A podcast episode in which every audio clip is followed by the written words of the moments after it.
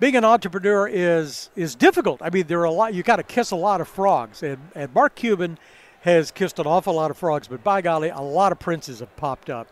And Mark Cuban joins us right now. It's good to have you with us. Thanks again. for having me, David. So, hey, is it a lot tougher for an entrepreneur right now? I mean, it seems like the exit strategies are not as available. I mean, you can't it's have IPOs. It's always the same, right? Because everything goes in cycles. And so, you know, I remember my first business here in Dallas, Micro Solutions, um, a tech systems integration business, 83, 84.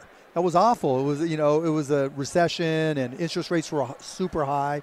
It was, you know, they said back then it's impossible to start a business.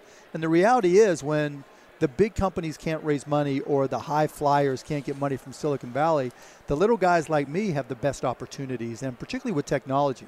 Because what does it take? You know, a phone, a broadband connection, maybe a laptop, and some, some smarts and sales skills, and you can do anything. But you've got to have access to capital, and, and it mm. seems like some of that's drying out. I don't think so. I mean, you know, I didn't have access to capital. I was sleeping on the floor. Not that I'm prototypical, but even today, I mean, people have their phones, right? And and people have access to broadband.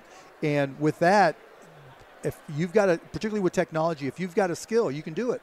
And if you can make something, you can sell it on Etsy. You can sell it in um, flea markets. You know, on Shark Tank Friday nights on ABC.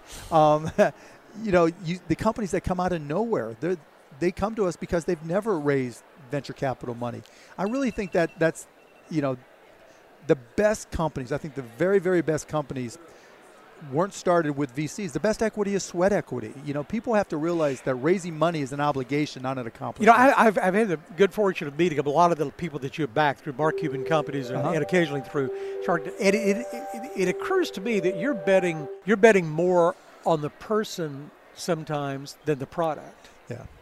I mean, it really depends. Sometimes there's just a product or service where yeah. like, oh my God, right? But more often than not, you've got to get somebody or somebodies, if they're partners, that really have that piss and vinegar in them to, to not quit. And that's one of the biggest challenges because if it was a straight line, everybody would be a rich entrepreneur. It's not. I mean, I've failed many times. I've had, you know, all kinds of ups and downs, and every entrepreneur you'll ever talk to has been through the same thing.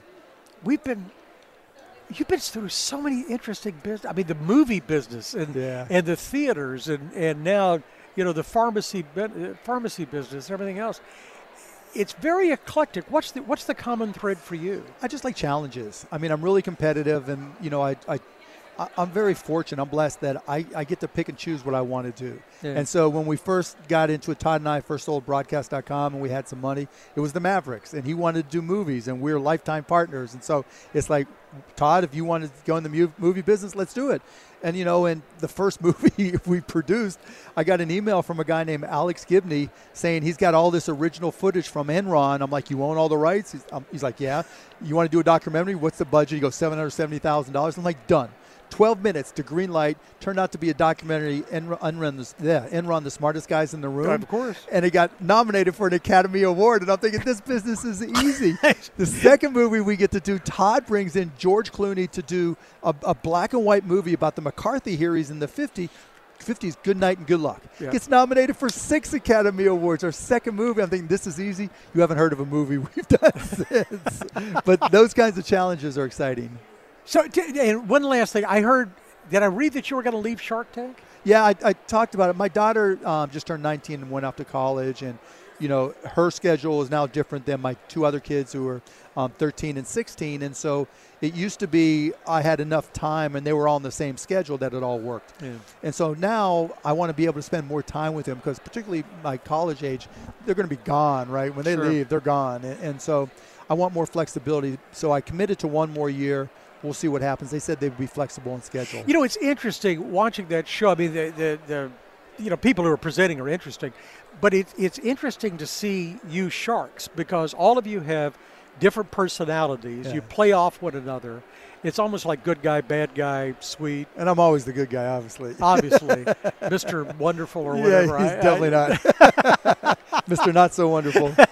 Mr. Yeah, and that's of course that's the other thing is cryptocurrency. I guess and you've got uh, some challenges there too. Nah. But that's no. Nah. So is it blockchain that survives more than cryptocurrency? No, no, they're two different things. There's so much noise there, right? There, there are a lot of people hustling a lot of tokens and stuff like that.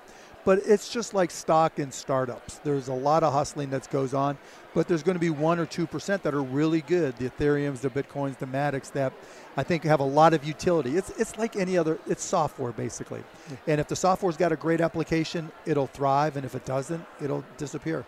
It's nice to uh, spend some time with you and at least Always. scratched a little bit of the surface. Always, you always find the good questions. Thanks. Good to have you with us. For more of our conversation, go to krld.com slash CEO. I'm David Johnson, News Radio 1080 KRLD.